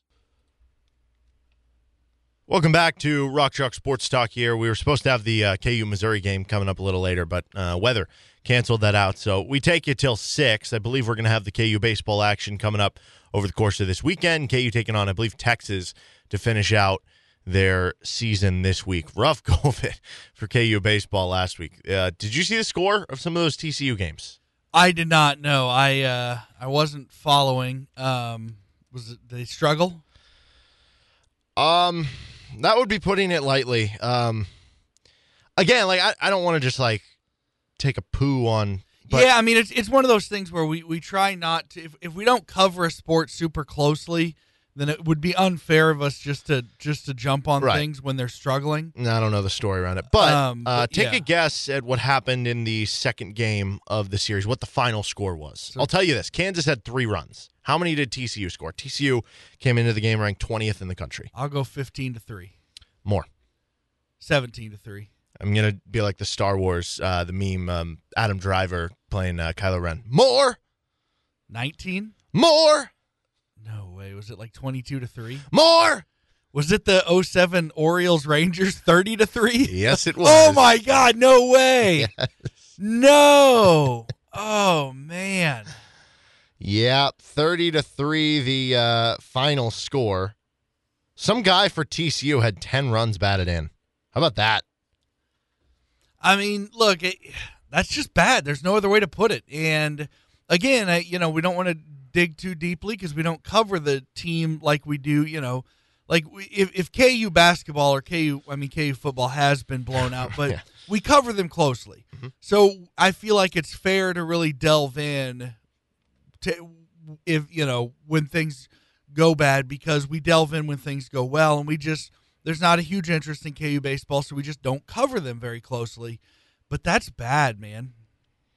Yeah. So, uh, not ideal. Nonetheless, I did want to talk a little I'll be here. honest with you, man. I I I started at 15 to 3 cuz my initial thought was okay, maybe it was like 18 to 3, but I don't want to jump right there just in case it was lower. So I'm like, let me let me think of a number that would be a blowout but not outrageous. So I was I said 15 because I thought 18 was too high. Yeah. Lord almighty. Yep. Uh, so, yeah, not ideal. And I would imagine there's going to be, I don't know, maybe changes that happen with the KU baseball program. You, you don't ever want something like that to happen. No, but- it sucks. It, it Yeah. sucks because you know coaches and and not just the you know not just the head coach but assistant coaches their life changes. It sucks. It's the it's the life they chose. They I got don't know that into for it. sure. You're not rooting for No, that no, no. Eh, happen, You're but- never rooting for for people to get fired. It, it's a sucky part of the and and in Travis Goff situation, it's a sucky part of his job when he has to do it. Yeah. It's but it, it's you know it's just an unfortunate part of of um of working in a super competitive environment. So anyway, I, I don't want to totally harp on that. Uh, more positive conversation. The Kansas City Chiefs, after losing Melvin Ingram, which we talked about yesterday on Case of the Mondays, they uh, are sitting there now with with what should be 12 picks for the uh, 2023 NFL Draft. They have 11 um, because of the the trade with the Dolphins for Tyreek Hill. They got I think a a fourth and a sixth for next year. They also got an extra third round pick out of uh, uh, the the GM going to the uh, Bears, and um, they also will receive a, a comp pick from Melvin Ingram. We haven't seen the contract. I don't know what they'll get. I would imagine it'll be. I don't know. I can't imagine it'd be as high as a fourth, but probably somewhere between a fifth and, and a sixth round pick or something for comp picks. So basically, they'll have 12 picks for the upcoming NFL draft, which is what they had this year. And, you know, we've talked before. Well, it, it's good to have that many picks because it either gives you ammunition to trade up. It's just good to have a lot of young players on cheap contracts. Um, but at the same point in time, it gives them ammunition for for going to make a move. And as we talked yesterday, yes, if you can go out and, and get a, a one year, $5 million deal or, or whatever, $8 million for a Justin Houston or a Jadeveon Clowney or whatever to help bolster the pass rush, that's great. There's a guy out there on the Bears, and, and the Bears, let's be pretty clear about this. They appear to be tanking. They did not add any offensive weapons to an offense that was already very bad last year and has a second year quarterback that they invested a first round pick in. Yeah. So clearly, I, I like they're. I, I couldn't tell you who their number two receiver is. I couldn't. I know their number one is Darnell Mooney, which that should say enough on its own. Um, so point being, Bears are basically tanking this He's year. He's the second Mooney to play in the NFC North. Uh, Randy Moss took that first title Ah. uh, with a wild card game in. Green Bay. That was a good one. Um, so I, I, I, I guess it would I- be I- it's gettable that Robert Quinn and there has been rumors, there's been talk, there's been reports that like he is kind of on the trade block. Robert Quinn is a, a veteran D end. He's I think going to be 32 this year. Will yeah, his Little his- older. He's his exact birthday. I can pull that up right now. Um, no, he he no, he just turned thirty one. okay, so just turned Wait. 31. Um, no, I'm sorry. I'm sorry. I'm getting my dates all screwed up. He's he turns 32 tomorrow. okay. So 30. ha- happy early birthday, to Yeah, Robert so Quinn. Happy your birthday, birthday, Robert. present. Yeah, happy You get traded to a contending team. happy birthday, Robert. So yeah, he turns th- so he'll be 32 coming into the season. He's coming off a Pro Bowl year. Mhm. And to be clear, it's not one of those Pro Bowl years where he was like the 12th alternate and a bunch of dudes right, like Matt Castle. saying no exactly. Although he had 27-7, but nonetheless. Yeah, 18 and a half sacks last year. Uh, the only reason he wasn't all pro is because there was two. There was T.J. Watt and um, Myles Garrett, Myles Garrett a lot of good edge rushers. were outstanding. But so he's coming off a year with 18 and a half sacks. Um, that year before, he played 15 games and only came away with two sacks. But that was his low water mark. Um, the year before that, 11 and a half sacks. So it appears in his 30s, he still has a little bit of something. Um, and so I, I you know, I I wouldn't mind this. Um, it's a little more expensive than I would normally like to go, but 18 and a half sacks in a year where what you're really what I think the Chiefs really want is depth at that position. Um I mean, if I think good thing, I, I, I if you want to give me Quinn, Robert Quinn, and tell me he's going to get eight sacks right right off the bat, I would take that. Mhm. I mean, because I would think that would mean that there's been that that means there was some coverage for Frank Clark on the other side of the line. That means there's coverage for Chris Jones in the middle of the line, and that means that Karlaftis is is a part of the rotation. Yes, that would be great. So yeah, it it just kind of depends what the asking price is, right? I mean, if it's if it's a second round pick, you, you don't want to do that for an old aging veteran. And, and three years, basically forty million on the contract, I believe. I'm, I'm far from a, a contract and, and salary cap expert, but just based on kind of my fundamental knowledge, I I know that if you trade away a player, the team who trades him away is still on the books for the signing bonus and, and that part of things. Um, and if you're the team that gets him because of that, like that is the one beauty of trading for a player is that you're not on the cost for the signing bonus. If you ever want to cut him, you basically can for free because you're not the one incurring that. So that that's kind of nice that even though it is a three or forty million dollar deal, if he stinks after year one or your cap's a mess or after year two or whatever, you can basically cut ties with without all the risk. But even then, three years forty for a guy who even if he is an eight sack player, You're not getting that on the open market for an eight sack player. No, no. I mean, I I, I would be fine. Eight sacks would be would. And the Chiefs I, have about 15 million uh, available right now. Yeah, I would be thrilled with eight sacks. Um, again, I think it's like like we talked about yes talked about yesterday. Like for instance, just real quick, sorry, uh, Emmanuel Ogbah, who, like you know, again, fine pass rusher. He had nine sacks last year with the Dolphins. He had nine sacks the year before, so a nine sack player got a four year, 66 million dollar yeah. contract, right? Um, and this guy's coming off a year with 18 and a half. Mm-hmm. And again, I don't expect him to get that, but if you're talking around half that, even just shy of half that, that would be really solid production. Um, but yeah, I, I think it, what we talked about yesterday is is Brett Veach talked about bolstering the defensive line, um, and he was right that that's a necessity.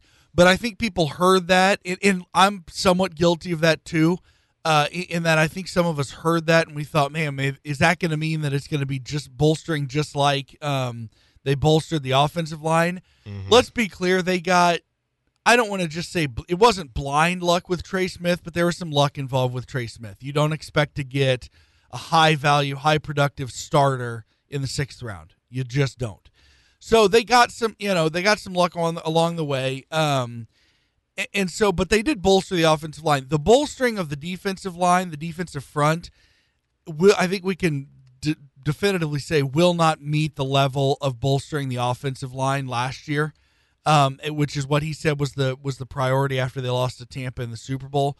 But you still, I think they they could come away with um, certainly clear additions, and and you could come into um, week one against um, Arizona as a better defensive front than you were in you know as you walked off the field against Cincinnati.